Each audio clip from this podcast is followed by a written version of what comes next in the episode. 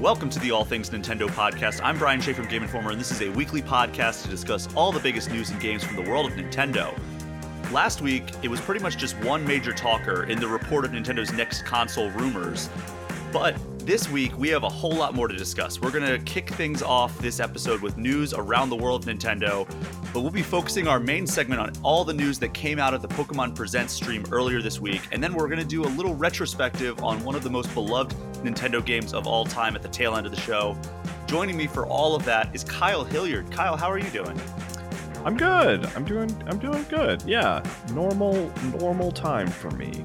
Well, that's good. Uh, I, as you know, Kyle, I had a microphone crisis before this started, so apologies yeah, if the crisis sound is, is the right word. yes, it, it was it was almost world ending over here. Now my microphone fell out of the stand and uh, I had to find an alternate way to prop this microphone up. So, uh, yeah, we're just kind of rolling with the punches today. But Kyle, we have some news to discuss before we get to the Pokemon Presents that we're going to be talking about during the main segment today. First up, Nintendo released its first financial report since the launch of The Legend of Zelda Tears of the Kingdom. And as you probably expected, the numbers are pretty good.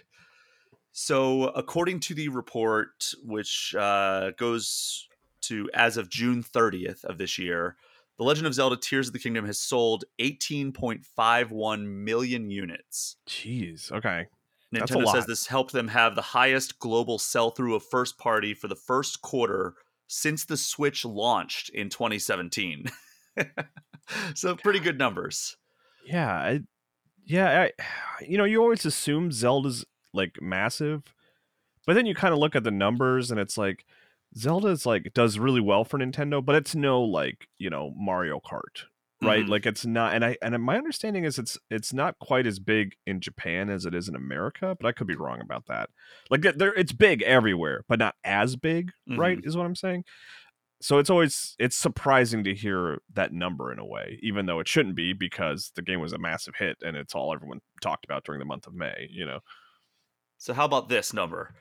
According to Nintendo, the sales of Tears of the Kingdom account for about half of the first party software sold this fiscal year so far. Jeez. Yeah. Well, you know, you make a good game, you get rewarded.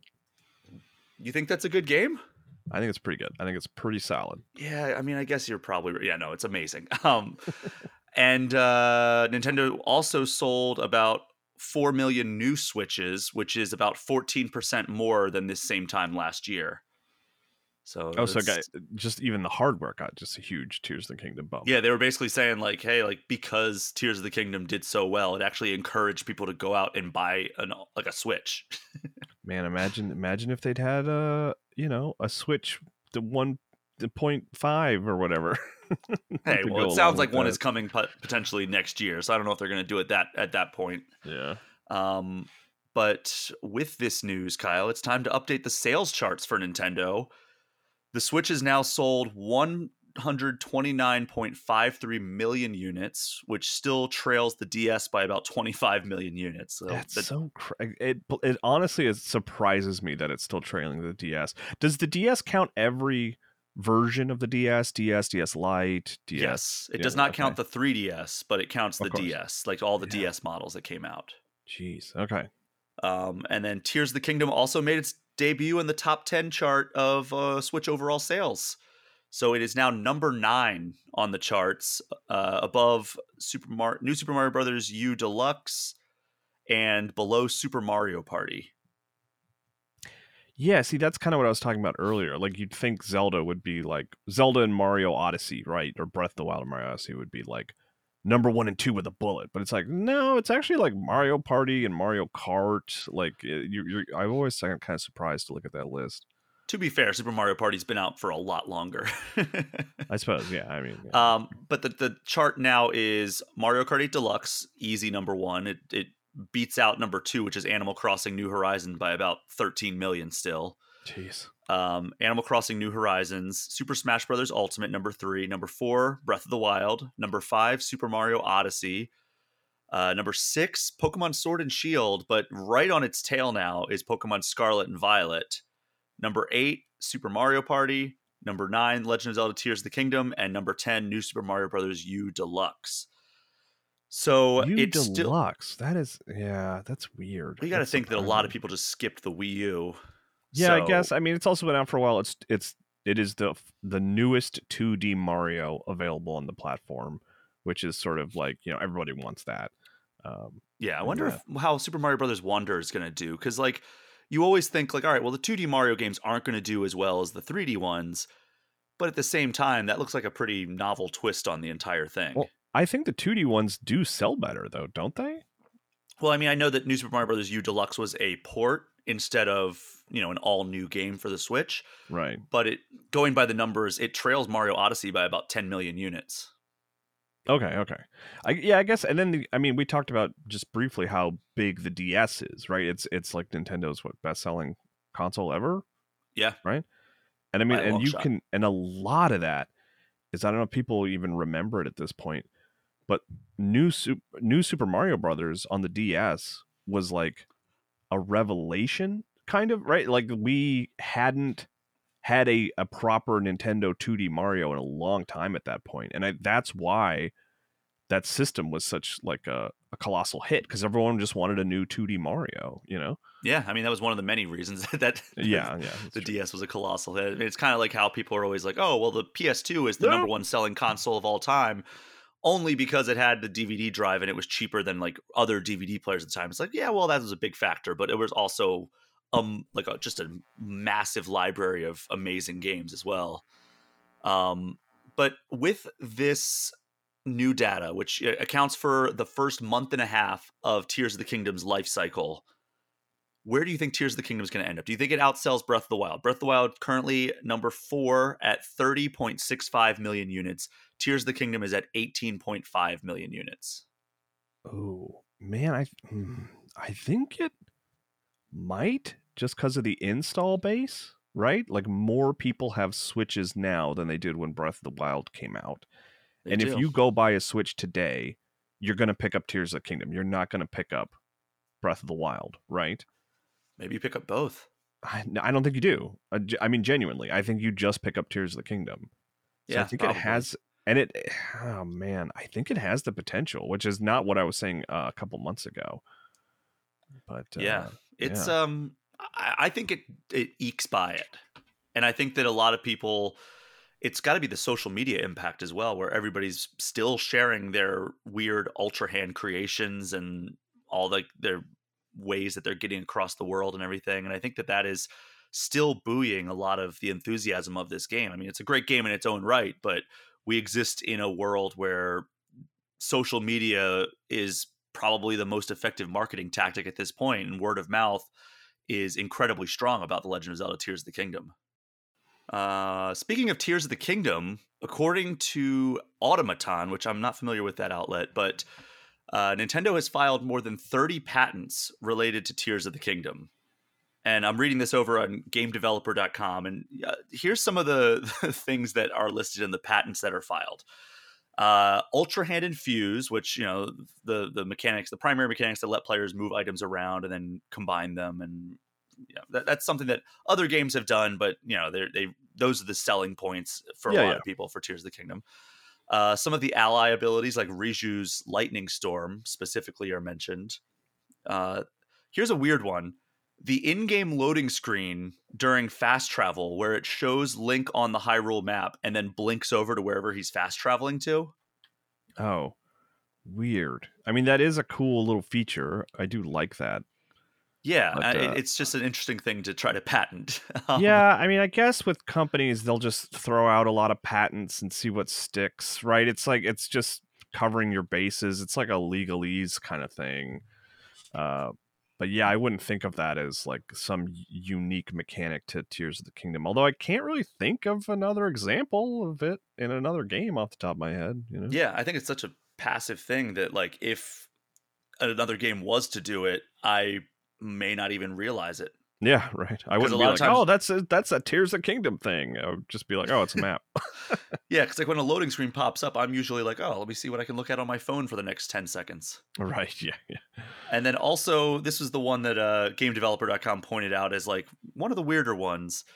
They somehow managed to file a patent. I mean, these are filed; these aren't necessarily approved. But right, when, a, yeah. when the player's character and a dynamic object come in contact in the downward direction relative to the character, movement of the dynamic object is added to the movement of the player's character. So like if if a character comes into contact with another character, basically just the the theory of relativity, right? Okay, yeah. they, they physics, I that. guess, in general, right? yeah, I mean, it's just an interesting uh, way of wording that. But yeah, I mean, do any of these seem like weird aside from that loading map?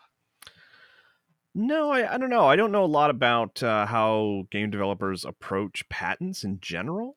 You know what I mean? Like this could be like totally common. Like there might be a bunch of patents out there for like Far Cry Six. You know, uh, just yeah. like things that are kind of unique to that game. Um, so maybe this is just totally normal, and we just don't really we're don't, we're paying attention to it because it's Tears of the Kingdom. You mm-hmm. know.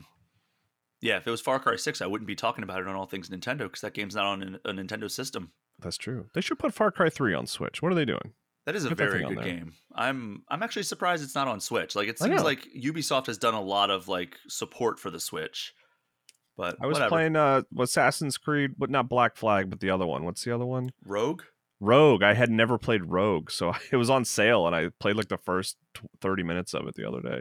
I started I was... it like four times and just fell off every single time yeah, I don't I don't think I'm gonna like continue it or anything. But yeah, let's get Far Cry Three on there so I can buy it on sale and play the first 20 minutes.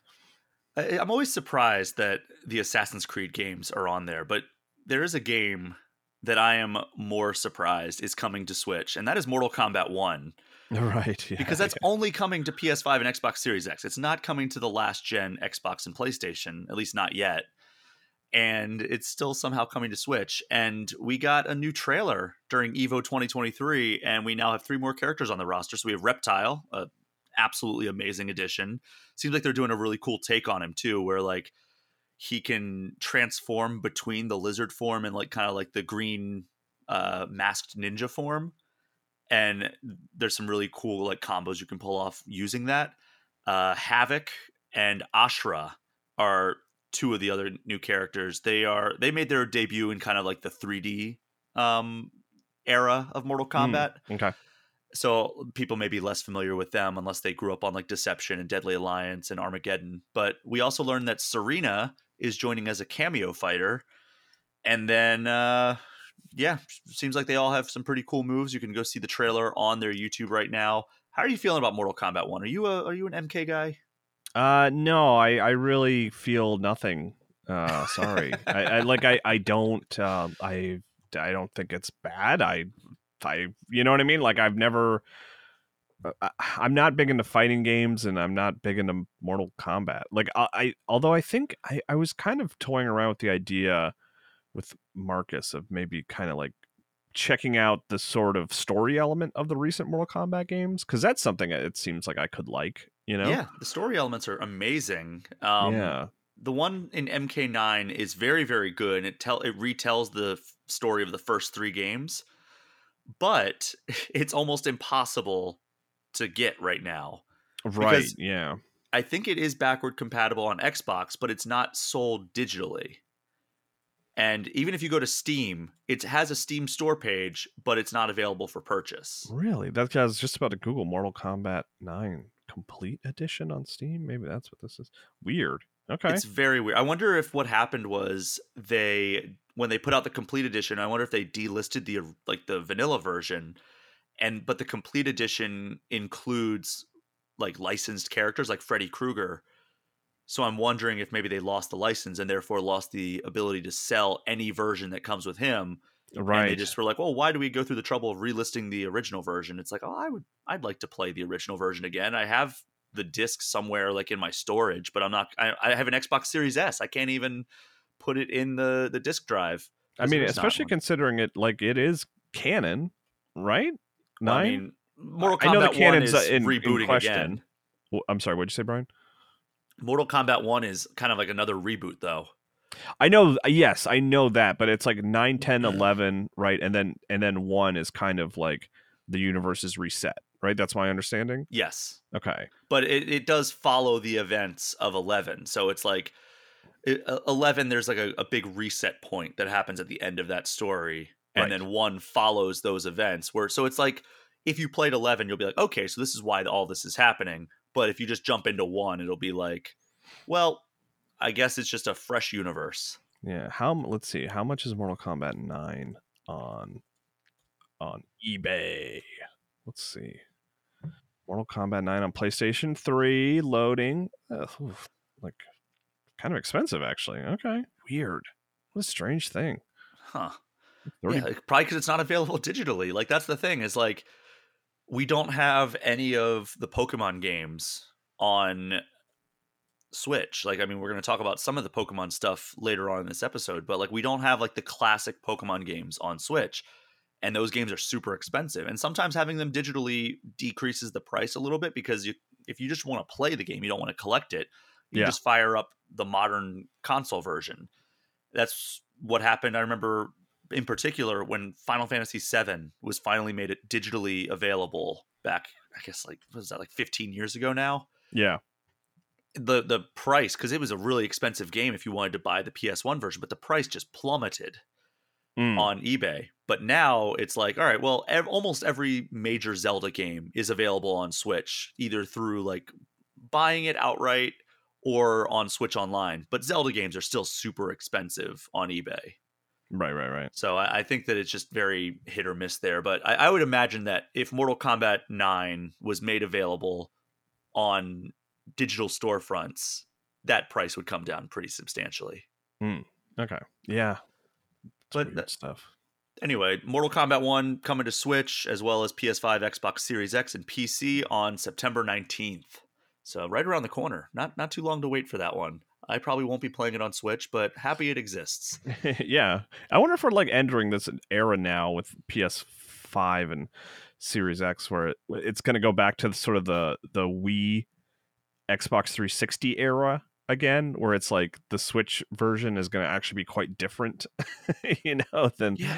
but at least there will be a a game called mortal kombat 1 on the switch shelf you know what i mean yeah i hope not and like talking to ed boon it seemed like it was going to be pretty much the same game and like he even said like yeah we're gonna it's gonna run at 60 and it's gonna um 60 frames per second it's gonna be just a really smooth experience and everything and i'm like all right yeah.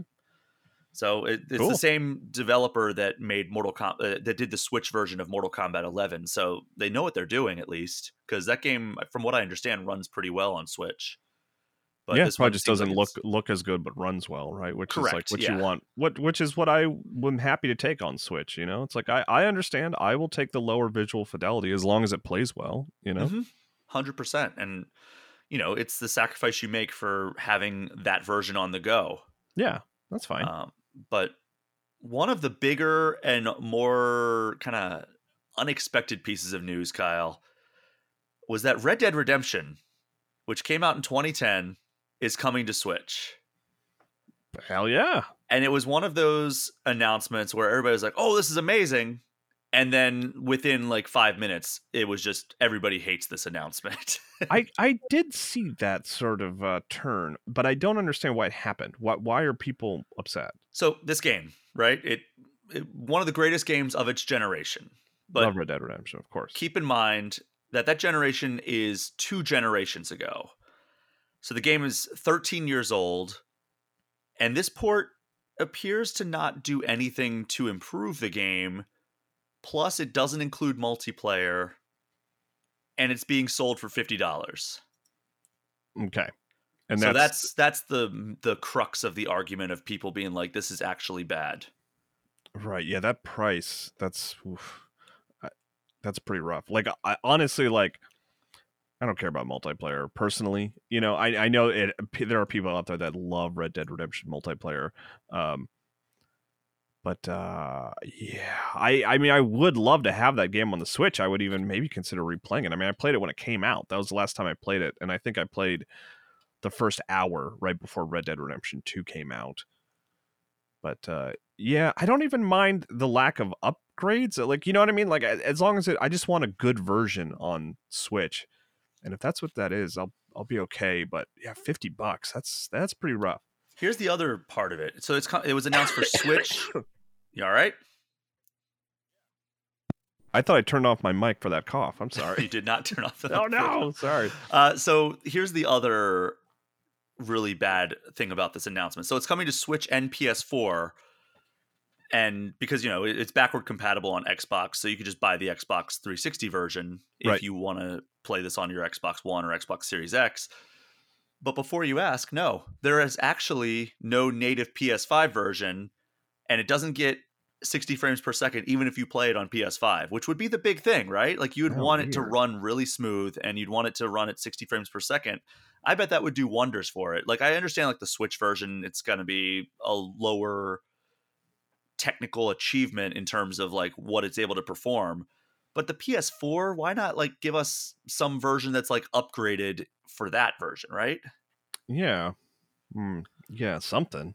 Especially at $50. Like it's it's not good. And then on an earnings call, IGN actually asked Take Two CEO Strauss Zelnick about the price tag, and his quote was, "It's the commercially accurate price." Which, yeah, whatever, dude. Like, yeah, what does that mean? And then here's what he's, he's followed up. He said, um, because it includes the Undead Nightmare DLC, and uh, that made Strauss Zelnick say it is quote great value yeah, I mean, I there's this ongoing thing where like Nintendo games don't drop in price, right? Like they're always the same price. And they're basically the only people that get away with that, right? Mm-hmm. Like any other company that's still selling Mario Kart at 50 bucks would be like laughed out of the room. And I think Rockstar is probably like like we're the one other publisher developer that can probably pull this off, right? Is there thought, you know? It's like us and Nintendo. We're probably the only ones. But they're just they're not. Like, you know what I mean? Like GTA 5 goes on sale all the time. I think it was given away on Epic Game Store for a while. Like those games are huge and like they are good games, but they just they like it's it's a yeah, it's just still feels like it's too much. I don't know, especially with without much added, right? I, I yeah, I, I get it. I get it. The him saying that just adding the DLC for this 13 year old game makes it a great value. Uh, it gives off big. It's one banana, Michael. What could it cost? Ten dollars? Right. Yeah. like I don't know. It just uh, I, I don't like having the hyper rich CEOs t- of these major companies telling us why we should be grateful that this price point that we're complaining about. yeah. 30 feels right for that, honestly. 100%. Like, even, even that is like maybe a little high, but like, yeah, 30, even 40, I would be like, yeah, okay, okay, a little high, but all right. But yeah, so that is that news. It's coming out Switch and PS4 on August 17th, uh, or later if you just do the smart thing and wait for it to go on sale. Uh, yeah, yeah. Well, Which, how did they handle the the GTA ports recently? Those were pretty not, pricey too. I mean, well, right? at launch they were not good. well, I, I, yeah, I don't. I actually don't mean that part of it. I I, I mean the pricing. I, I don't remember Let's like how much they're is currently the at on on uh, the Grand Theft Auto. You're looking up on the eShop. On the Grand eShop trilogy. I will say that the functionality that you should do. It's asking me for my age, so I'm typing in my birthday. Uh, it's currently sixty dollars, which again, not for great. Three games, right? It, it, again, Vice City three and and San Andreas. Yeah, it's three yes. Vice City eh. and San Andreas. Again, very old games. so that's even an, another generation back yeah, that feels like so much. I mean, those those are cool games, and you know what? I played a lot of Vice City on my Switch. When that came out, I was like, you know what? I've never beaten Vice City. I'm going to play it on my Switch, and I played it for like seven or eight hours. Uh, but man, that's pricey. That's pricey. Um, yeah, I, I uh, here's here's my recommendation to you. When Red Dead Redemption, which I don't think it's on the eShop yet, Red Dead. Oh, it is on the eShop. Oh. So go to that eShop page, Red Dead Redemption. Hit the little heart when you're logged in. You'll get an email if it goes on sale. That's what I do with all the eShop gems that are brought up here that sound like really yeah. cool, but I'm looking them up and they're like, ah, it's $25. I don't really want to drop $25 right now.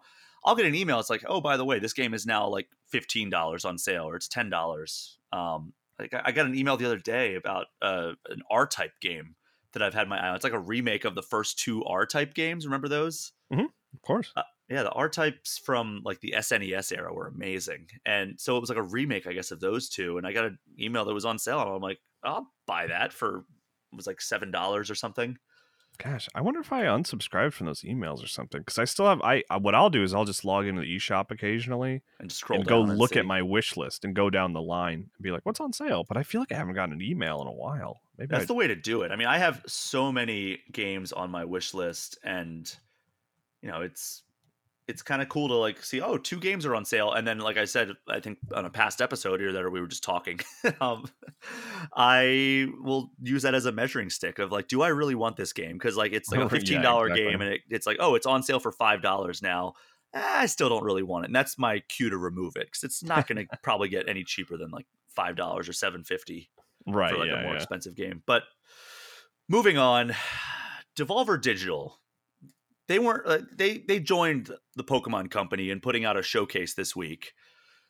Oh, but it was uh, this, yeah. not exactly the same kind. It was called Devolver Delayed, and it was basically a parody of the Nintendo Directs, and it featured overly upbeat hosts delivering news that five of Devolver's games are being delayed to 2024.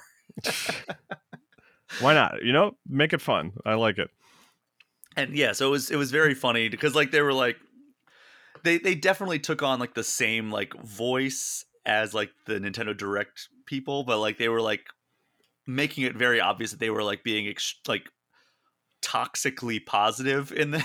they were like it's been a great year for gaming. And then another one of the hosts was, it's always amazing at Devolver. um, and then, yeah, they got more and more like overt and like kind of in your face with the positivity as it went on. And right, like, right. Guess what? It's been delayed. so the games were uh, Pepper Grinder, Skate Story, Angerfoot, and Stick It to the Stickman, getting delayed to 2024. But none of those games are currently slated to come to the Switch. Um, They're not. None of those, anyway. But I would be surprised if some of them didn't end up getting like ported over to Switch. Right now, I think all of those are currently only PC. Maybe what, what was Xbox, the list again? I'm sorry. You Pepper said... Grinder, Skate Story, Angerfoot, and Stick It to the Stickman. There is one that I haven't mentioned yet that is coming to the Switch. I'm sure that is Pepper Grinder is not coming to Switch. I bet but it anyway, will. Yeah. Uh, the Plucky Squire is the one that a lot of people are really excited for. That is listed yeah. for Switch. Um, unfortunately, it is also coming to t- in 2024 now. It was originally all those were originally scheduled for this year. Now 2024. So uh, yeah, I mean, I'm most excited for uh, Stick It to the Stickman, Skate Story, and Plucky Squire. But Pepper Grinder also looks really great. And Angerfoot, while not my jam, I think people are gonna enjoy the the humor and first person shooter kind of grotesque nature of that game. Yeah. By the way, just a quick update. I, I, because I was flabbergasted that Pepper Grinder wasn't coming to Switch. It is listed as Switch on its official page. Oh, okay. So, so um, yeah. Which that game I'm particularly excited about. It's funny. That's probably at the top of my list. Uh, uh, yeah. compared to your list. When I looked at Stick It to the Stick Man, I was like, that just it looks like a fun, like just kind of roguelite brawler. So yeah. I'm, I'm in on that one. And I, it reminds me of like the the the Stickman animations back on like uh was it Newgrounds? Yeah, yeah, yeah. Those were always fun. Yeah, oh, what a throwback. Um, yeah. no, um, Devolver Digital is like uh genuinely like up there as like you know one of my favorite publishers, right? Just because like they have a sort of there's like it's one of those things that's tough for publisher to do where it's like you you know it's like a devolver game when you see it kind of thing right but it's like what defines a devolver game i don't really know but it feels like a devolver game and, and they've had a they've they they they do good stuff. They've they've had a lot of games that I like, and they always have cool like indie sort of stuff that just happens to appeal to my my my taste. So I'm always excited to see what they're doing. I feel like they've really laid like their groundwork for like setting their expected tone with like Hotline Miami. That was like yeah, their first yeah. like huge hit. So yeah, I, yeah, I love that. Devolver. I think they're one of the better indie publishers. Uh, it's like them and what Annapurna yeah, like I would put them in sort of in the same uh, zone for sure. Very different tones in, in the yeah, games they yeah. publish, but like uh, still a, a fairly consistent mark of quality for yeah. all their games. Um, but that that wasn't the only delay that we got this week, and we'll end the news portion of the show on this WrestleQuest, which I've actually had Marcus on to chat about a little bit. It was supposed to come out two days ago, and then literally hours before it launched, the developer tweeted out that it was getting delayed. oh, bummer. Ugh, okay, weird. So basically, they said they found a bug that would cause your save data to get deleted if you were playing across multiple devices. I guess like cloud save errors or something. Mm. Um, so like if I was playing on Xbox, my Xbox Series S down in my basement, and then I went up to the Xbox One in my living room to continue playing, I guess it would potentially delete the save file as like you were transferring from one game to the other. Oh, okay, yeah, or one device the okay. other. But the good news is it's only a couple of weeks because it's coming out on August 22nd now. So it's a bummer for people who are like, yes, this is the game I'm staying up till midnight to play tonight. And then they're like, yeah, by the way, that's not happening anymore. But yeah, August 22nd. That's, that's a bummer, man. Like, especially for the publisher developer, or it's just like, we got to. We got to pull the trigger on this thing. Like, every, we can't we can't release a game where everyone's save file is gonna like disappear. Like, that's just you know we we we can't like we just can't and uh yeah. they had to they had to pull that trigger at the last second that is a bummer um before we wrap up this first segment i did want to give some brief impressions of the new overwatch 2 season uh, this isn't something that I've really done a whole lot of, but this is by far the largest update in Overwatch 2's history, and it actually adds a lot of stuff that people have been wanting in the game. Uh, first up, there's a new support hero named Ilari, and she has kind of like a she's a support character with like a rifle that's kind of like Ana and Ashe combined, where it's like she has like a primary single shot attack that doesn't really pack a whole lot of punch, but has a decent range. And then her secondary is a heal beam, which is very very useful.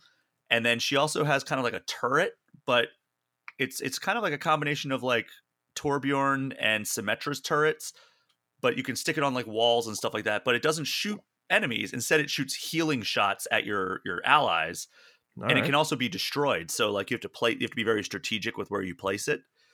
Um, and then she has a move called Outburst, which like can propel her forward in the way she's looking or moving, and it also bounces back any enemies that are nearby. So if like people are kind of crowding you a little bit, you can use that and make some space.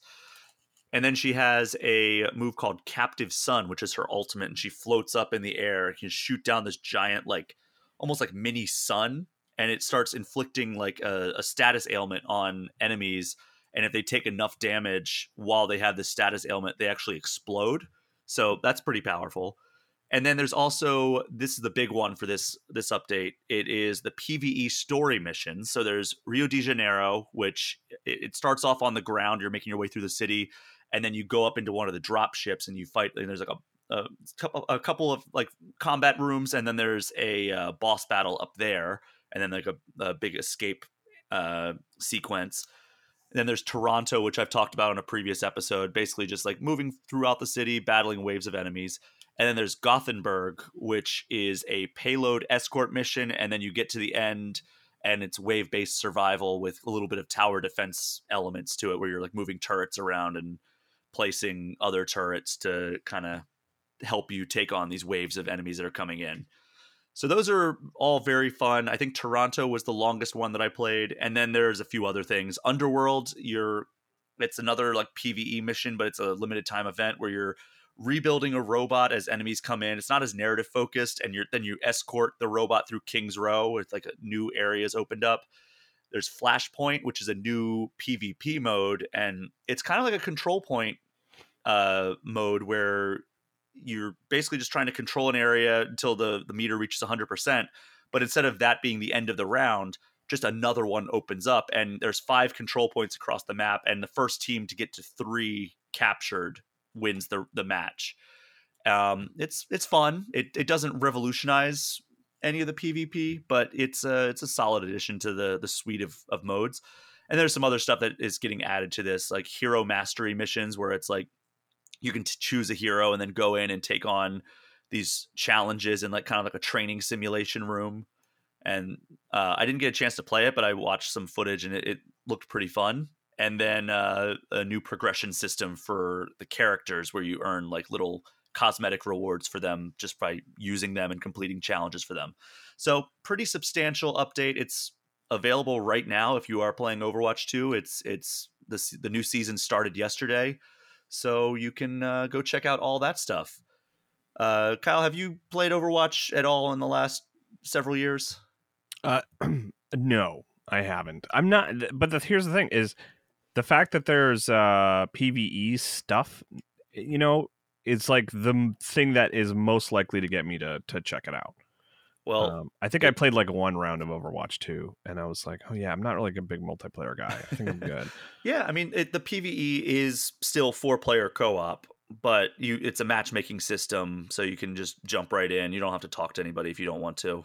Yeah, well, I just like I I like fighting AI, right? Like I'm not I'm less interested in fighting um other people, which is a wild thing to say when it comes to Overwatch, but No, I get that. Like and it's mm. it's kind of like the the system like the way that I, I I discussed this with one of the Call of Duty developers of like the challenges of adapting a single player experience into a multiplayer experience and I'm sure it works the other way around, but like essentially when you are playing a single player thing. You are the the center, you're the focus, you're the hero of whatever's going on on screen. And then when you're you're suddenly you're, you're used to just being kind of this unstoppable killing machine essentially in a single player action or shooter game. And then you go over to multiplayer and it's like, oh, everybody's kind of on equal footing. Some people even maybe on better footing because like some games reward you with better guns if like you uh, you have played for a longer time or like you've ranked up. Right. So it's like, yeah, suddenly you're like just another person. You're not like the hero that everybody's like, oh, he's here. We're gonna uh, save. Uh, we're saved because this guy's here. So I, I understand that. Um, but if you do want the PVE missions, you will have to pay. Unfortunately, it's not included free in the update. I think it's fifteen dollars for the the update to give you the PVE missions. Underworld is free um, or it's like forty dollars for like the ultimate premium whatever, which you probably don't need if you're just checking out the PVE missions. Yeah, that's the stuff I'm interested in for sure. But yeah, that is available now if you're an Overwatch fan. We are going to take a break, and when we get back, we'll be diving into all the Pokemon news coming out of this week's Pokemon Presents stream. We will be right back.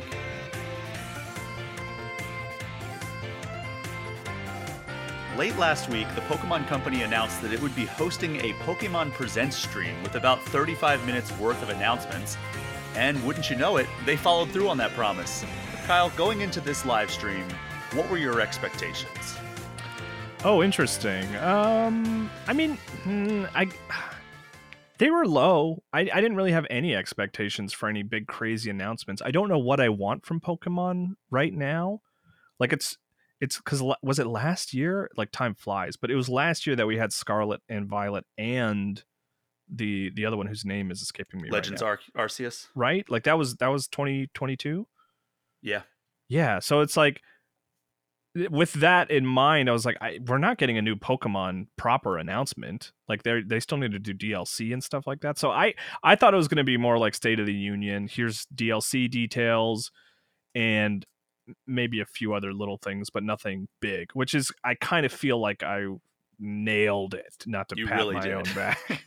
I saw a lot of people speculating that might be like time for another wave of remakes. Since oh, we did, yeah, that's okay. I don't think that's an unreasonable expectation. Yeah, um, or maybe more games on the Switch Online catalog. Maybe we were finally going to get like Red, Blue, Yellow on the Switch Online catalog. But uh, I guess we should just clear it up right now. None of that happened. right. Yeah. Yeah.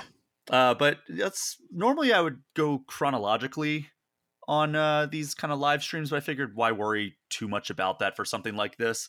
So let's, let's talk about highlights. yeah, let's talk about the Pokemon Scarlet and Violet expansions. That was the thing that they ended with. That was the biggest piece of information. So let's run down what they talk about. Part one, the teal mask. Uh, you travel to Kitakami Village and it has like this ancient folklore that states that it was once attacked by an ogre but the monster was driven off by three legendary pokemon so when you arrive in the village there's a festival going on and you can take part in the festival learn more about the local uh, folklore and culture the best part however is the new evolution of applin which is named Dipplin and it's just the best. Have you seen this one? I think so. Is this the really tall one? No, no, no, no. This is oh, so Applin is like okay. an apple Pokemon, and Dipplin is an apple dipped in caramel to kind of coincide with the fact that you're at a festival, which is just an absolutely perfect evolution, like regional evolution. I'm looking at it now, and I, it's very slug-like. I gotta say, yeah, but caramel apples are delicious, and uh, that's a great way to you know give a uh, regional variant to a, uh, an existing Pokemon. Yeah, that's fun. I like it. Uh, this expansion, the first part of this expansion, also has a new mini game where you can ride your Pokemon around and pop balloons to earn mochi, which can then be used to boost your Pokemon stats. Um, and then there's also a traveling photographer that will ask for your help in taking photos around the area. So that's part one. The what is mask. that photographer wearing? Uh, it's not Todd Snap. Oh, you were worried about that. Sorry, Todd. uh, part two, the Indigo Disc. You go to Blueberry Academy as an exchange student. You may remember that in Scarlet and Violet, you were at either Naranja or Uva Academy, depending on which version you had. Right. Um, you can take new classes and meet new students, and then challenge the BB League, which I'm assuming is short for Blueberry League, uh, which is basically the school's elite four. And this expansion this will this looks like it's the more substantial one it takes place in this giant terrarium that they've created and it's full of different biomes which i'm also hopeful that these areas being kind of more self-contained means that it's not going to run like total garbage um, and if you complete all the tasks you can even teach whichever legendary pokemon you got based on your version uh, or Miraidon to fly which seems like it would be super useful getting around uh, the open world could it not it could it could it glide. Could, like, glide yeah. Right. Okay. Okay. Cool. Cool. Cool. But it seems like this is like because there's a, a part in the expansion where it's like okay you can teach her or the, the, in the trailer about this expansion and like you can teach your Pokemon temporarily to fly in this story and it's like maybe there's a way to even learn this permanently. So there will be a way to learn it permanently. um, do you and... remember in this is this is a deep cut, but remember in Skyrim there was a mission where you could get a a uh, key that could un- it was a uh, where you could what is it called um where you pick the lock it was a lock it was an unbreakable lock pick mm-hmm. and what you did is you got it for like a mission but then you had to return it at the end of the mission I so don't. what what everyone did is they just never completed that mission so they just had a, a an unbreakable lock pick with them the whole game so that's what people are going to do here is what i'm saying that is very smart, actually. Um, yeah. But no, I don't remember that mission. But I think that there's going to be a way that, like, once you complete this quest, be like, oh yeah, now he can fly forever. Yeah, yeah. They're not going to say, "Ooh, maybe you can have it forever." It's like that's yeah. you confirming you can have it forever, you guys. um, this expansion also has the League Club, where you can decorate your Pokeballs, change your throwing style, and then invite trainers to battle. And then uh, we also got a look at two new Paradox Pokemon, uh, special versions of Cobalion, and then the one you were talking about, Raikou, which right. is the uh, legendary like saber tooth tiger from Gen 2, but now it's like a, uh, a Brontosaurus. Is that what, what a uh, dinosaur that would have been? where it's yeah. like a real tall. It's like it looks like the tall necks from uh, Horizon Zero Dawn. Yeah, it's very giraffe like because they're yellow. well, I mean, I guess giraffes are orange, but like it kind of looks giraffe ish. So yeah, it's cool. I like it. It's weird.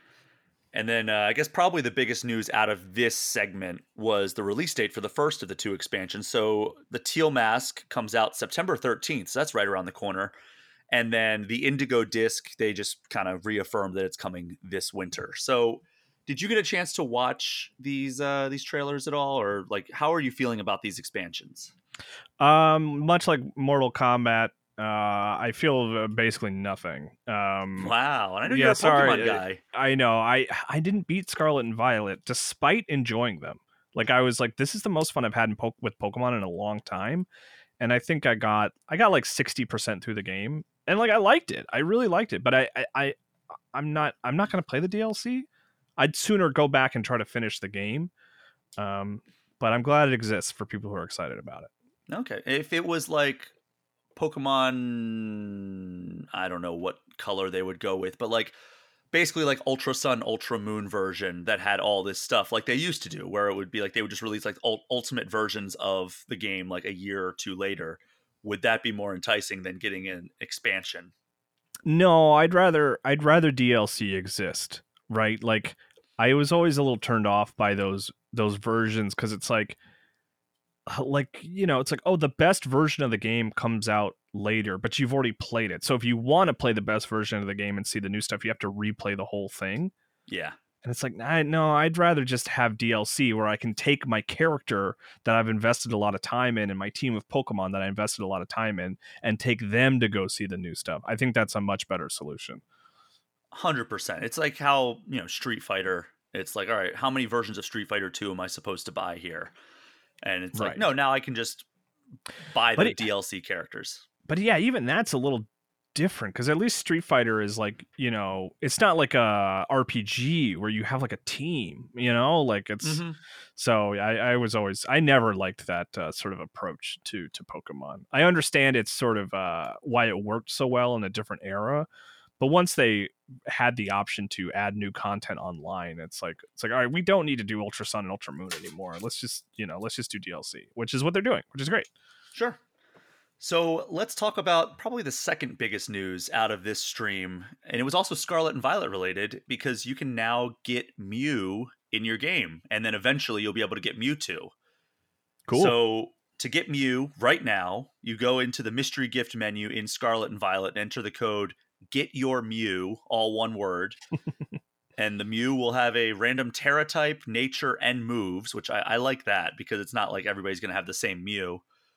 Um, and then starting on September 1st, you can take your Mew and whatever other Pokemon you want into Tera Raid battles against seven star Mewtwo battles, which I don't know if you've done any of the Tera Raid battles. The seven star Mew or the seven star raid battles are very challenging. Mm. But if you defeat the Mewtwo, you have the ability to catch them, which is, you know, that that's the key right there, right? Right. Um, they also teased that something special will happen if you bring your Mew into the battles against Mewtwo. I don't know if there's going to be some cool interaction. I don't think the technology of Pokemon Scarlet and Violet will support any kind of special interaction, but like the trailer, the reveal trailer showed like Mew and Mewtwo battling it out while like some other Pokemon from like the Paldea region kind of watched.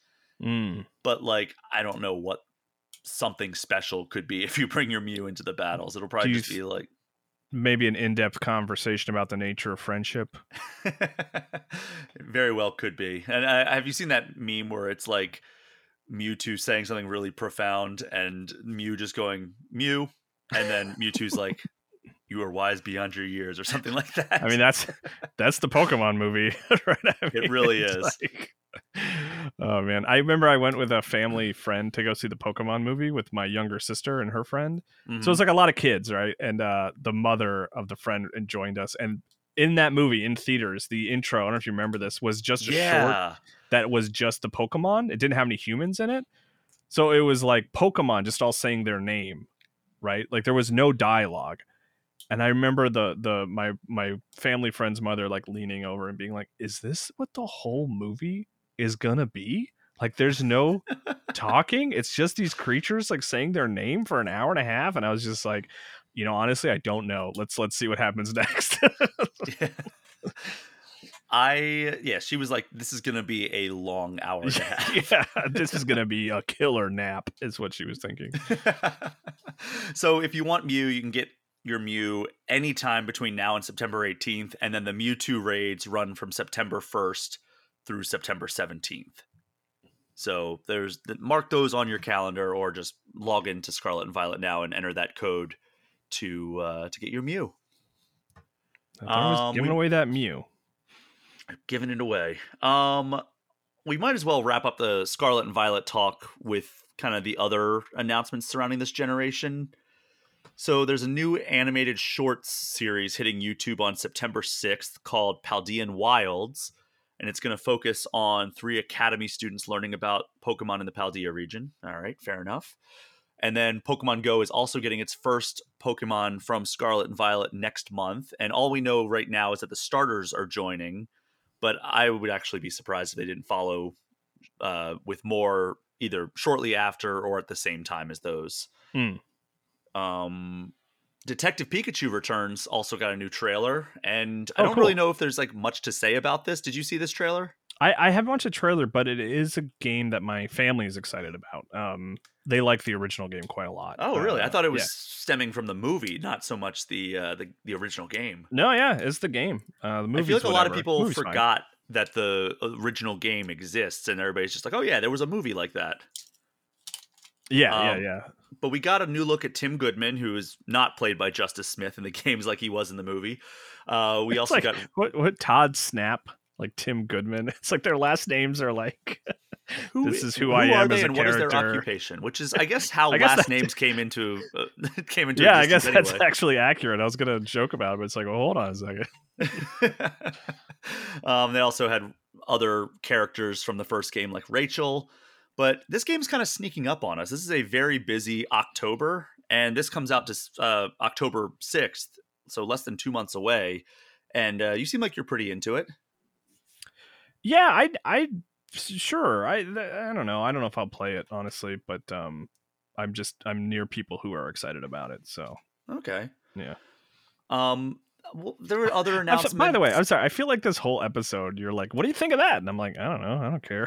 Yeah, thanks for being so, so enthusiastic, I'm sorry. Kyle. I'm sorry. I'm, I'm lacking enthusiasm about all this stuff. It's just it's just the, the, how it goes sometimes. Well, let's just keep this lack of enthusiasm rolling. We also got updates for like the mobile games. So uh, Pokemon Masters uh, got some new stuff. I think it was Scarlet Violet related. Um, Pokemon Cafe Remix got some kind of Jigglypuff thing I think. I don't know. I didn't really make any notes for that one. and, uh, yeah. But then we'll yeah, we'll end on this one in terms of like the actual announcements because it was one of my favorites. It was one that was uh, I think a lot of people's favorites. It's the nostalgia angle. Mm-hmm. Nintendo Switch Online added two games from Pokemon. Uh, they're they're out right now. So in the Game Boy catalog, which is part of the base subscription, you can now play the Pokemon trading card game for Game Boy Color which I freaking love. That's an amazing. Oh yeah, that's game. a big one for you. Oh man, I played the crap out of that, and then like I actually found my old cartridge. Uh, probably like oh man, it was probably ten years ago now at this point. But I remember being like, oh, let me fire this up and just like play it. It was like I was in New York for my birthday, and I was just like, I'm gonna go up to New York by myself for my birthday and just like kind of hang out, do stuff in New York and it rained the entire weekend. And like, I woke up one morning, I was like, I don't feel like wandering around in the rain, so I'm just gonna fire this up and play like you know an hour or something like that. And I ended up beating it over the weekend because it was so good, and it's it holds up. I mean, it's it's not as deep as like a standard Pokemon RPG, but I love the Pokemon trading card game on Game Boy, and it's it's mostly like the base set with I think some of like maybe the second set, but mm-hmm. um yeah, it's very very good. I highly recommend it. It's I mean, structured it also, like an it RPG. it also teaches you the basics of the game, right? It of does. the card game. See, yeah, that's nice because I remember my my kid was getting into Pokemon cards. I never played the card game, and I we sat down. I was like, well, let's try to learn this. You and me, we can play. And like, we just couldn't do it. Like, we couldn't get our brains around it. But I think if I were to like sit down and play this, which is admittedly an older game, but just some you know something to sort of structure the rules and show me how things work i would i would be much better off like it, i feel like that's probably the best tutorial for the card game ever right i was just thinking how amazing it would be to get an updated version of this. I know there's Pokemon Trading Card Game Live, which actually might be the best tutorial given that it has oh, all the oh, updated right. rules and everything. That's a good and it's point, free to yeah. play, so like yeah. you can just fire that up. But Pokemon Trading Card Game on Game Boy, it's just so straightforward. It's an RPG, so like it's just like it's structured very similar to uh like the red and blue style of Pokemon games where you're going around to like different gyms and battling, but you're just using Pokemon trading card games instead of like actual Pokemon. And it's just a great time and they um they, I would love a modern version of that with like all the new cards and all the new expansions and everything. That would be so much fun. I, I that's honestly like I would rather have that than a lot of remakes that I have like put forward as like, oh, it'd be so cool if they did this. Yeah. Now that I'm thinking of it, like that might be like one of my like dream pie in the sky announcements. Is a new proper Pokemon trading card like narrative RPG game, right? Yeah, like we got a new Pokemon Snap, which I think is maybe more niche than I mean, maybe not because Pokemon Snap was kind of like a, a casual appeal game, whereas Pokemon Trading Card Game for Game Boy was like, you know, yeah. it was wide appealing, but it was also like kind of a hidden gem because a lot That's of people were just interesting question. Like, what sold more? I would put my money on Pokemon Snap, honestly. Probably because it was an uh, um N64 game. It was such a novelty to have like Pokemon in 3D. Like I remember that was one of the big things. Was like, oh wow, like this is, they almost look like they do in the anime. and yeah. that was like such a cool thing. All right, Pokemon Snap sold 1.5 million copies. That's lower uh, than I uh, thought. In 1999. I mean, this is a different era, right? I'm gonna see if I don't know if I'll be able to find it, but uh, I'm curious. With I'll see if I can look while we're still chatting. I'm gonna Google it and see if I can find out how many. I mean, you can probably find it on the Wikipedia page for yeah. like at least a ballpark number for the Pokemon trading card game and Game Boy for Game Boy. Like I, I keep having to justify it or like uh, uh qualify it in that way for Game Boy because I don't want people to like think I'm just talking about the Pokemon trading card game proper. And also there's Pokemon trading card game live on your iPhone, but Okay, so Okay, so it looks like trading card game may have sold more. You also have to imagine that the um the user base on Game Boy is a little bit higher and also more geared towards Pokemon, so that might be it, but so this yeah, is just like, just before we move on. Like this is all cursory Wikipedia research and grain of salt. Who knows how accurate this is, and we might be missing information. But according to Wikipedia, Pokemon Snap sold about 1.5 million copies, and then the game, the um, the trading card Game Boy game sold 1.5 million copies in North America, and then another 600,000 in Japan. Nice. So, okay. but who knows? Like again, I don't. We're missing numbers, etc. But yeah, it seems like it seems like yeah, the trading card game might have been like the bigger hit going by sort of commercial standards. yeah, like, like deck builders standards. are are all the rage now. So why not? Why not try it again? Yeah, do it. I would love that. And like, I just dare give us, you, like Game Freak. I mean, it was a it was a really great game. In case you couldn't tell by my gushing over it to this point. But we also got Pokemon Stadium, which is in the N64 catalog, Pokemon Stadium 2, excuse me, which is in the N64 catalog. And that is included with the expansion pack um, subscription level for Nintendo Switch Online. So cool. Did you ever play uh, Pokemon Stadium 2? I only played the first one growing up. Uh, I, I think I did. It was it was like one of those like I rented a lot of N64 games. Like that was the prime rent a N64 game every weekend, right? Because like I own, yeah. I had the console, and then Star Wars Shadows of the Empire, and then almost everything else I played for a long time was just rentals. So that be like with that in mind, like uh, I rented Pokemon Stadium, Pokemon Stadium Two quite a bit, but it was more like my my siblings were playing it than me. So it's like I don't really have a lot of specific memories of it necessarily, if that makes sense.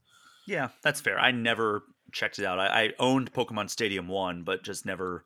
I also stopped playing Pokemon for a long time after Gen 1 was over because I was like, I don't want to learn a hundred new creatures. like, I don't want to have to like memorize like all these things. So I was so into Gen One, I was just I didn't want to let go of that, so I just kept yeah. playing, and I, and I, didn't get back into it until Fire Red Leaf Green because I was like, oh well, that's a great way to just have like a modernized version of my uh my favorite games. Yeah. And then like as far as like all new mainline games, I didn't get back into it again until XY. So I was, yeah, I was honestly, X XY is like probably the Pokemon game I had played the most up to that point, right? Like yeah. All the other ones I dabbled, played about half, you know, got six or so gyms, but and I was on the review for XY at the time. Uh uh, you know, which was a factor, but I really got into that one and like played it and beat it and really had a good time. Yeah, it's a good one. I, I really enjoyed that one a lot. Um, but how did you feel about this Pokemon Presents overall? Do you think like this was even a necessary thing to have? um, yeah, I don't know. Eh, necessary? What does that really mean? I guess. I sure. Like, give us an update. Let us know what's going on in the world of Pokemon every couple of months. Um, and then you know you just have to sort of rein in your expectations. You can't expect every one of these to be you know the revelation that some of the bigger ones are. I, I guess I would I guess I want them to exist even if they don't have any big announcements because it's it's fun to have a little presentation, you know, based on a franchise I like. But uh yeah, overall if we're going to grade it, you know, like C, C plus, you know, something like yeah, that. Yeah, I'd probably be on the C range just because I don't know. Like I, everybody was expecting or, or wanting either remakes of some kind. I think a lot of people were were saying like, oh, maybe this is when we get like Let's Go Johto or something like that, or let's uh, let's get like Pokemon Red, Blue, Yellow, or even like in the Game Boy Advance catalog, like Fire Red, Leaf Green, or I don't know, some anything other than like spin-off titles because that's all we've gotten yeah. in the Pokemon series. Like we have Pokemon Snap in the N64 catalog, we have both Pokemon Stadium games. There, it's like, all right, can we get the mainline games on those? they're yeah they're weirdly so precious about those and then they they put them on 3ds but i don't know it felt late or like you know i don't know i like why not what's the why uh, do they are they maybe they just like to look forward and don't like to look back but they did put stadium on there yeah i mean the biggest announcement to me the biggest surprise was pokemon trading card game you know because it was like i just kind of thought that was dead, right? Like that they had, kind of would ignore it forever. Like I think I, it was on 3DS as well, if I'm not mistaken. Was it okay? Then yeah, I just it feels like one of those games. Like it's the same reaction I had to Super Mario RPG remake earlier this year, where I was kind of like, I just assume Nintendo would sooner never think about that game again. Like they yeah. just don't care. It's not even that they think it's bad. They just it's like we've moved on. Play Paper Mario if you want a Mario Paper RPG. Mario or Mario and Luigi. yeah, like which well, that's uh, that's a whole thing because that studio is now defunct and stuff. But like, um, so when the trading card game, it's like, yeah, that's on Switch. I was like, that one? Oh, okay. I I assumed you guys forgotten that existed, but great, cool, happy to see that. There. I saw a lot of enthusiasm for it though, so I'm yeah, hoping that this is this is the the spark that lights the fire that signals the revolution, Kyle. Pokemon trading yeah. card game RPG revival, please. But new Pokemon Snap's sort of reception is not doing it any favors, I feel like. not that it was it was not a bad game at all. It's just people were kind of like you know, they're like, oh, I yeah, I know I said I wanted that, but I I was I wasn't actually gonna play it. I didn't I know you guys were taking sold. me seriously. I wonder what that sold as I punched my mic by mistake. Uh, yeah, let's look. Let's see what that is. Maybe it was great. Maybe I'm. It just feels like it came out and everyone kind of sh- shrugged their shoulders. Well, it has a 79 on Metacritic, which isn't awful. That's pretty good, actually. Ooh. Um, okay. 2.4 million copies. Tw- uh, in America. So you know, but that's that's not great. that's as of December 2021. Yeah, I don't. That's okay. Yeah, that's that's better than either Pokemon Stadium 2 or uh, Pokemon Trading Card Game. But that but or, uh, that's uh, Pokemon a, Snap or Pokemon. We're in a different era though. Like crossing the million threshold is not the sort of um high bar of of success that, that it used to be, right? Um, yeah. I don't know. Maybe maybe I'm maybe I'm maybe I'm wrong. Maybe actually that is that they're that is a total success and they're very happy with that. I don't know.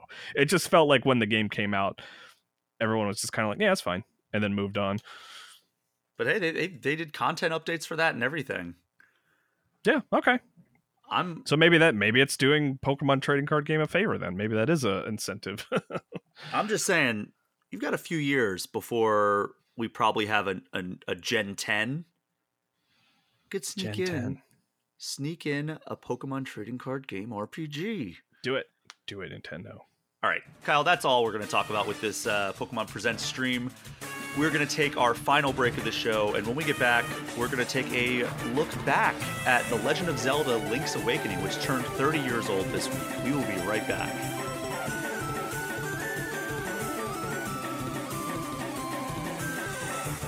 Legend of Zelda Link's Awakening is viewed by many as one of the greatest games in the Game Boy library, and many argue it deserves a place near the top of any Zelda ranking.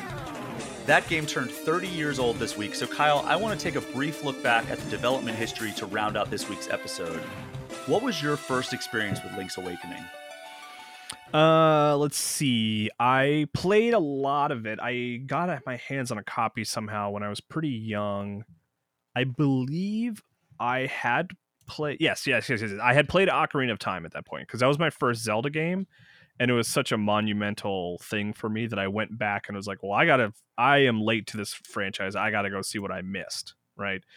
And I remember going on a family vacation uh, and taking it with me and just getting totally absorbed into it, even though I was many years late to it. Um, and I actually didn't finish it but I did beat the the remake that came out a couple years ago. Um, but I yeah I I really I I really like Link's Awakening. It's like I know a lot of people like to point to Majora's Mask, but I still think Link's Awakening might be the weirdest Zelda game.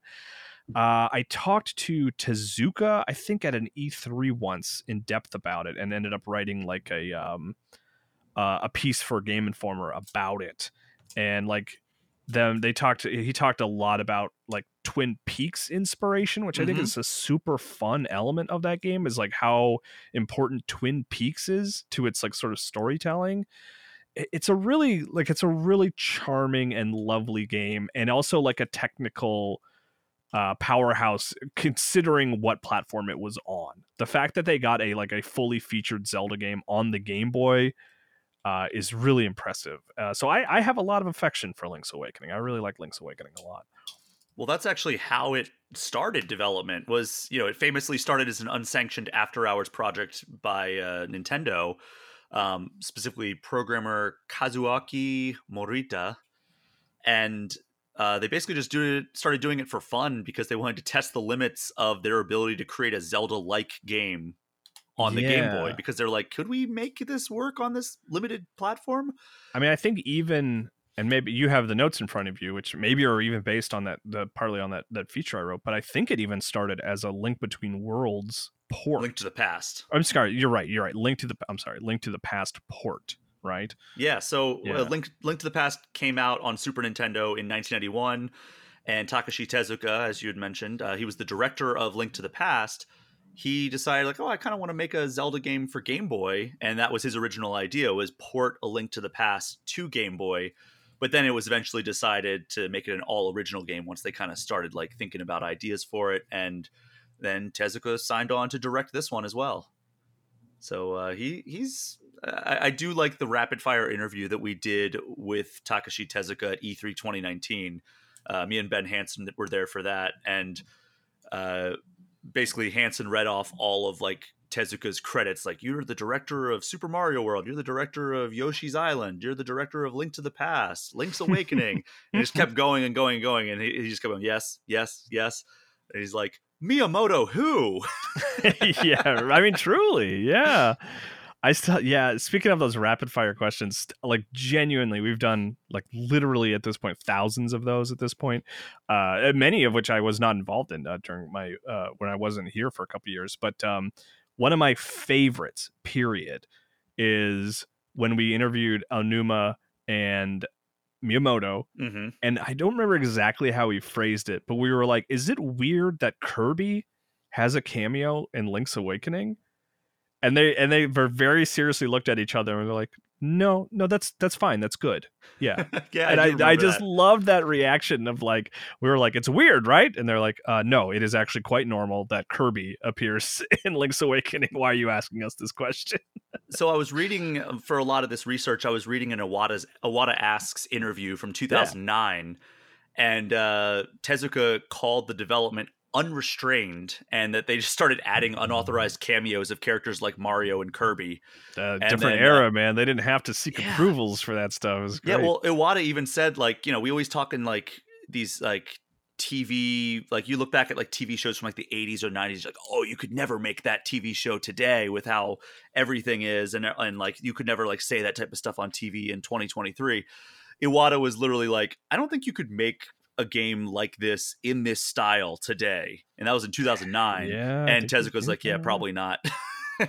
yeah, there's just too many layers of approvals. Like you throw Kirby in there, it's like, well, hold on, now we gotta call Mr. Kirby and make sure that you have the right model and well, yada yada. So know? Tezuka did say that they asked for permission for Kirby, but it was probably still a surprise for most people at Hal because it only went to like the upper people. Probably, I would imagine like Sakurai and Iwata were the ones right. that like were asked, and uh, you know Iwata was at Hal during those times, and he said that because Kirby was such a new character in that in that era that it felt like a huge honor to him to have Kirby appear in a Zelda game because you know Zelda was like a prestige franchise already at that point. So that was kind of an interesting thing. And uh, Tezuka's kind of said he wanted Link's Awakening to feel more like a spin off than a mainline game, which is why mm, he told yeah. uh, Kensuke Tanabe, who was writing the story, uh, like kind of the bigger beats, um, to write the story without the use of Princess Zelda, the Triforce, or Hyrule. And then uh, the ball eventually started rolling on an island with an egg on top of the mountain. And then Tezuka said that it started feeling like he was making a Zelda parody game instead of an actual Zelda game which was uh, kind of an interesting revelation. It seemed like, or he's just like, I don't know if like this is actually a Zelda game, or are we just making fun of Zelda? Uh, right. Yeah. I mean, uh, that's what I like about it though, because it, it it also is a it's not to spoil the end of Link's Awakening. You know, fast forward ahead if you don't want to hear about this, but um, you know, it is kind of like it was all a dream at the yeah. end, but it kind of toes this like or it, it it, it toes this line of like but maybe it wasn't right and i f- and i feel like that's key of like it's like oh what a weird adventure i had that might have actually happened but i'm not really sure you know and i like i really love that about it so toshihiko nakago are you familiar with that name uh no not not off top of my head no. he is the president of srd which has worked with nintendo on a lot of projects a lot of early zelda and mario titles uh, Satoru Iwata once called him Miyamoto and Tezuka the golden triangle of developers in like terms of like the success of Nintendo games. So like he was held in pretty high regard. I mean, he's still with SRD. And um, he actually said that the cameos are probably to blame on a programmer at SRD who was working on Link's Awakening with Nintendo um, he was just doing whatever he wanted. So he was just like, I'm going to add Chain Chomp from Mario as a character that you like walk around with. And then he also added Goombas and Piranha Plants and then like a Yoshi doll and Mario and Luigi. Yeah, all and good just, decisions. Like, yeah. make it weird, you know? So you know who else worked on this game? Uh, the the director of Twin Peaks, whose name is escaping no. me right uh, now. Why can't I? Uh, David Lynch. David Lynch, thank you. David Lynch did not work on this, but Yoshiaki Koizumi, okay. who you may All know right. for his work on uh, Ocarina of Time, Majora's Mask, Mario Galaxy 1 and 2, he joined the team after the initial phases to help uh, uh, without with the story. And he was the one that came up with the idea of it being kind of like a dreamlike st- sequence or a dreamlike experience with a bunch of strange characters. And basically, the goal was to have every character be suspicious or act act suspicious Mm, and uh, okay. this is where kind of the idea of drawing inspiration from Twin Peaks, as you had mentioned, um, and it's just so fun to have like American media referenced by Nintendo because like I don't know, like it, it's it's so rare that Nintendo will even say like, yeah, we looked outward for inspiration because usually right, they're like, oh, yeah. oh yeah, we had these ideas and the like closest... if you ever ask the closest we get now is like I think Breath of the Wild and Tears of the Kingdom is like without a doubt heavily inspired by Princess Mononoke. Like there's so many lines to draw between that film uh, and those two games, and like the the most you can get out of Nintendo is like we looked at anime. Yeah, they never reference specific things anymore. Yes, yeah, yeah. That's why it's so fun to hear them say that, especially somebody like Takashi Tezuka, who's like you know maybe number two to Shigeru Miyamoto in terms of like Nintendo creative superstars. Yeah. Um, so they asked. So it, it, here's a fun thing. So you were on here for the Wind Waker retrospective, where I was talking about like how developers would come and go and like Aonuma was like stuck in the he was like stuck in the office for so long the only reason he knew that it was turning to winter was because people were showing up in winter jackets he was just like oh I guess it's cold outside now because he had not, oh, not been outside for so long um Iwata asked Tezuka if they were able to create Link's Awakening without any detours. And when Tezuka said that things went pretty well and there were no like major road roadblocks or detours, Iwata said, "quote I thought it was a tradition for working on a Zelda title for it to turn into kind of an exercise in suffering. oh no, we don't want that. I mean, we love Zelda, but don't don't suffer to make Zelda for us. And then Tezuka said, "I remember it was fun working on it, and when it was over, I remember us talking to each other about how fun it was." So that's that's nice. Okay. Good, good. So you know, yeah, uh, a lot of people involved with this. We had uh, Kensuke Tanabe, we had Yoshiaki Koizumi, we have Takashi Tezuka. Um, you know who was not involved with this? David Shigeru, Lynch. Sh- not David Lynch, but not Shigeru Miyamoto either. Tezuka said that he wasn't involved in the day-to-day development, saying, quote, I think he was busy with something and didn't pay us much attention. and then uh, Tezuka also said, I do hear lots of Nintendo Entertainment analysis and development staff members say uh, not just you guys, but also say that he's busy and he doesn't pay them much mind. Miyamoto san's busy right now and won't pay us any attention. At any given time, Miyamoto san tends to get tends to have something that he gives priority above everything else. When he's absorbed in that, he basically lets everything else go.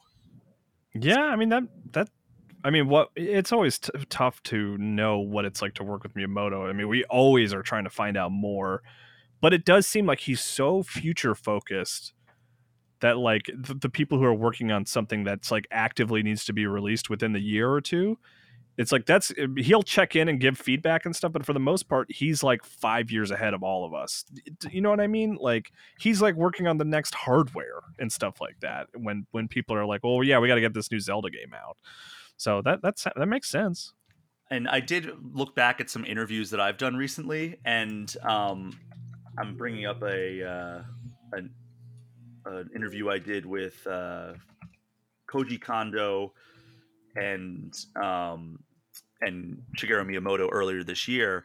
But I was also looking back at an interview I did with Eiji Aonuma at E3 2019, and I was like, "What's what's it like collaborating with Shigeru Miyamoto on all these uh, these games and everything?" And he was just like, "You know, even after working with him at this point for like almost 30 years it's still wild to me that like i can say that like i collaborate with him like i'm still like so excited like he's like i never think of it as collaboration but when you put it that way maybe i actually am collaborating with him that's really exciting to think about like he yeah. never like thought of it as like oh yeah we collaborate he was like no he's my boss and he tells me what to do and i do it like i mean yeah you you can be Eiji Aonuma Mr. Zelda but if Shigeru Miyamoto walks up to you and ma- says something to you it's like what do you, you, what what can you do but not just accept it and be like yes this is how things are this is this is the man who figured out how to make video games basically know? yeah like... so i i did ask um koji kondo and shigeru miyamoto how their collaborative relationship has evolved over the last almost 40 years and uh, Koji Kondo said this is earlier this year as a part of the media for Super Mario Brothers movie. Um, he said, When I entered Nintendo, it's been 38 years. We've maintained this distance where it's not too close and not too far. And then Shigeru mm-hmm. Miyamoto chimed in with, When there's work on the Mario series, I would go to Kondo san and say, Can you write one track to this? and make requests like that. There's obviously no guidance that I can provide in terms of music to Mr. Kondo, but I am in a position where I can prov- perhaps provide creative guidance to him. And so mm. over the mm. years, what we really talked about is that when we're creating music for games, let's create mm-hmm. music that can only be possible in games. And then, you know, he goes on and on like that. And then he Unless says, it's banjo. We know Miyamoto loves himself some banjo. and uh, then he said, the idea creation process is the responsibility of the game designer. And likewise, these kind of creative ideas need to come from the sound designer as well. That's been something I've been trying, I've been kind of encouraging Mr. Kondo to do, but I don't know. Sometimes he doesn't speak up. So, and he kind of trailed off. And then Koji Kondo interrupted with, that's not true. and then, uh, yeah, and then Shigeru Miyamoto said, but you know, he's got a career of almost 40 years. So the idea of creating something that is uniquely Nintendo comes naturally to him now. And then, um, yeah, I mean, he said, I think from time to time, Mr. Miyamoto has continually reminded me that that's what we're doing. And I've been able to really focus on those areas, and it's been something that I've really enjoyed doing for all that time. So it sounds like Miyamoto recognizes that like the the brilliance that is around him, and he tries to give them kind of like the ability to chime in with that. And like it seems like he does that a lot with Zelda now, where it's just like, yeah, that's Eiji Aonuma's realm at this point. Like mm. I hmm. know that even in this game, even in Link's Awakening, to kind of circle back here, Miyamoto didn't really have any like oversight, even though he's listed as a producer. But he did come in during QA and tested out the game, and then he gave some uh, apparently very, very important changes that got made. Mm. Um, Link needs and- a sword, stuff like that. Yeah. uh, so Tezuka later on in this, Iwata asks, called the development of Link's Awakening their after school club, which I thought was kind of charming because like it was very much an after school club at first, and then it eventually evolved into being something that they were actually working on during work hours. Um, so I guess how do you view the legacy of Link's Awakening in 2023? Uh, it's like the it's like the weirdo entry in Zelda, like but well liked, right? Like it's it's a good example of a game that steps outside of the normal sort of tone of the franchise in which it exists, but still is like very successful as a Zelda game, which you, you know you could say the same of Breath of the Wild and eventually Tears of the Kingdom as well. Um, so, but I do think its legacy is like that's the weird one, especially with the remake now too. Like it looks nothing like any other Zelda game. You know, if you if you're like a young player, eh, even now, if you look at the library of Zelda games that are available to you on Switch that are more contemporary, like Link's Awakening stands out as the weird one that looks yeah. like you're playing with uh, like toys. Um, and I like, and that's what I like about it. It's it's cool for that reason, you know. You know, there were some weird elements in things like Link to the Past, like you know he turns into a bunny and stuff like that. But like, I feel like Link's Awakening is where they learned that like, oh, people like the weird stuff. They don't just put up with it because it's in a really great game. Like they actively like it, and I think that's why they felt so galvanized going into the N64 era and um, you know, Eiji Aonuma called it the first Zelda game with a true narrative, and like the characters actually felt like real characters, not just like mm. people who you were supposed to go up and like, oh, they'll tell me something that I need to know to pass on to the next quest. Yeah, and, I think that's fair. Like you have that dad that calls you, or you can call for tips, but like if you try to go visit him in person, he's like too shy and doesn't want to talk to you. Like weird stuff like that. That that all that you know, the tingles of the uh um, of the Zelda universe, so to speak, like wouldn't exist without Link's Awakening sort of going first to be like, yeah, no, we can do weird stuff. It's cool. Players like it. I mean, a lot of the Majora's Mask characters wouldn't exist without Link's Awakening.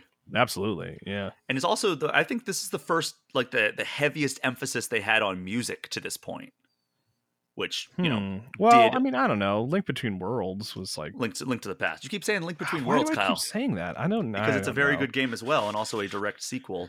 But yeah, but... I link to the. I you know I, I think that was very. Oh, I see what you're saying because of the, the the the the windfish and it's like you're collecting instruments. yeah, yeah, that's and that obviously carried yeah. forward. Like you know, Ocarina of Time, very very music focused. Wind Waker, yes. very music focused. Um, and you know there's a lot of games that have uh, music elements following link's awakening and i can tell you that when i was interviewing aonuma at e3 2019 he consistently told me that link's awakening not a link to the past was his biggest inspiration for ocarina of time Interesting. Like he just i kept trying to circle the conversation back to a link to the past and he like kept circling it back to link's awakening and i That's was cool. like and I was just like, well, what about Link to the Past? And he he like had a moment where he was just like, why are you asking me about this game? Like I didn't work on a Link to the Past. I'm like, yeah, I just want to know the inspiration. He's like, well, a Link, a Link, Link's Awakening was by far the biggest inspiration. Was kind of like his hammer home point that he had. That's cool. Um, and then the remake, as you have alluded to, came out in 2019 that kind of changed a lot of the visuals. I think the visuals have been very polarizing. They especially were at first. I think a lot of people have come around to it. Very similar to A Link Between Worlds when that came out at first. Like everybody's like, "Oh, that's so ugly," and then now everybody pretty much loves Who it. Who are these people? Get out. Also, Wind Waker. I mean, it's the Zelda cycle. It's the the basically the inverted Sonic cycle where at yeah. first people are like, "I don't like these changes," and then by the time they like a few years past, they're like, that's the greatest change that was ever made in video games. Yeah. I love the way the remake looks. I think it looks amazing. It looks very, very unique, and I like that yeah. a lot. Um, when I spoke to Aonuma about the remake, he said, Link's Awakening was a game I was not involved with the development. I was just playing it as one player, he said. And then uh, he said it, it, left a very strong impression. The original Game Boy version was released at the time, 26 years ago. So it's a little bit hard to get your hands on it these days. So I've always wanted to reimagine it. So, like, I was talking to him about on the topic of like remakes and remasters in the Zelda series. And that was when I got the quote from him that a uh, version of Skyward Sword that doesn't use motion controls might be close to impossible, which, you know, has since been released in, in the real world. Um, and then eh, on one of the big features that the remake added was kind of this dungeon creation tool. And uh, he said, when we were thinking about this game, we always wanted to incorporate something where the player could do some kind of arranging of their own. And what we came up with was the dungeon arranging. Link's Awakening was the perfect fit for that, especially with the dungeons. So we wanted to incorporate that with this new reimagined game. So I know that was kind of maybe the less exciting part of that game. Like people are like, "Oh, is it going to be like Zelda Maker?" And it's like, no, you're just kind of choosing which rooms you want to put in the game, not like actually designing dungeons. Yeah, there wasn't much to that. I, I didn't really engage with that too much. Yeah, but uh, anything else on Link's Awakening before we wrap up here, Kyle? Uh, great game. Shout out to Oracle of Season and Ages, which released on the the Switch online service recently. I I've been playing them for the first time. Like I, I, it's one of those I dabbled with occasionally, but uh, actually committed uh, this time on the most recent release, and um, that's very much you know very much a Link's Awakening sequel. Those two games more so even than the the follow up, more so than like Ocarina of Time, you know, mm-hmm. which came out beforehand, but um I finished seasons recently, and uh, it was it's an it was a nice throwback to like a Link's Awakening esque Zelda game. It was it was a good time. I enjoyed playing it. By the way, the biggest improvement I will say for the remake for Link's Awakening is that because there's so many more buttons, you don't yes. have to oh, unequip the sword because you have to use other items. Like it was like you could only equip like the sword or the shield because there's only two face buttons on a Game Boy. So it's like, all right, well, now that we have a Switch that has four face buttons and sh- triggers and shoulder buttons. It's like now there's a way that you can just always have your sword and shield equipped, yeah. and then you can equip other items to the other buttons, and that is a huge, huge improvement. That was my biggest annoyance with Link's Awakening. Uh, oh, um, oh yeah, and I just I just experienced it again with season, uh, Oracle of Seasons. I I'm sure a lot of people play this way. I just never unequip the sword. Yeah. So I'm just I've just always got you know just one uh, open spot and it, it's actually extra annoying on switch because there are other buttons there right like they exist they're on the controller but they're not compatible with the game if that makes sense uh, mm-hmm. so it feels like shouldn't i can't i put some more items on it's like nope no, that's not how this works you're playing a, you're emulating the game boy game and i'm like all right i get it so if you haven't checked out Link's Awakening, uh, there are two options for you on Switch. One is the original Game Boy version, which is on the Switch Online catalog, and the other is the remake that came out in 2019. I, I don't know if that's been on sale recently. Nintendo games don't typically go on sale, but I think remakes go on sale a little bit more frequently than like all original games. So yeah, there's also lucky. what's it called? The uh, it's like a little handheld that you just, I still see in stock at like Targets and stuff. Do you know what I'm talking about? It has Zelda, the NES game, I think, on there, and it also has Link's Awakening. Oh, it has Link's Awakening. I thought it was only the original Zelda. What is that thing called? Do you it's remember? like the it's like a special it's like, like a game, game and watch, and thing, watch right? right? Yeah, uh, let me yeah. double check that I'm not crazy. It's one of those things that I uh, I admit I bought. I'm part of the problem, uh, but have never actually opened and played. I just okay, thought so it was cool. It's out of stock online, but it does include Link's Awakening. Yep, There's Zelda, Legend of Zelda, Zelda 2, and Link's Awakening on there, which is like a solid way to play it. I think you know, like that little machine that with the two buttons. Like it's it. I think that would be a good way to play the game if you haven't yeah, it also has a special Zelda themed Game and Watch game called uh, Vermin, which you know, it's an original. It, it was on the original Game and Watch, but it now it stars Link. It just has Link's head instead of Mr. Game and Watch. Yeah, it's also a clock. Mm. it's also a clock because you don't have any of those. There's no right. way of knowing what time it is unless you have a Game and Watch. Of course, of course. But Kyle, thank you so much for joining me for this episode. Yeah, thanks for having me. And thank you so much to everyone for listening. Do me a favor, if you haven't already, throw all things Nintendo a five star review and hit that subscribe button. And if you want to get any questions or comments in, you can get in touch with me, all things Nintendo at gameinformer.com, or hit me up on Twitter, Instagram, Threads, or Blue Sky at Brian P Shea. Uh, you can also join the Game Informer Community Discord, which is a perk for subscribing to our Twitch channel, even just for one month. Kyle, tell everyone where you are on the internet. Uh, still poking around on Twitter, uh, Blue Sky is actually the one I've been using the most, and I'm Kyle Hilliard on there. I was able to drop that M. I usually have Kyle M Hilliard, but I'm just Kyle Hilliard on Blue Sky. So find me there. That's the place I'm the most uh, active. I think. I thought about dropping the P when I uh, went over to Blue Sky, and, and, well, I mean, I can't do it on Threads because it's linked to your Instagram. But I was like, no, I'm just gonna keep it consistent across all the platforms. Yeah, which you know, maybe I made a mistake, but I was like, you know, what? it's time. Let's go for it that is our show for this week. Thank you again for listening. Take care. We'll see you next time.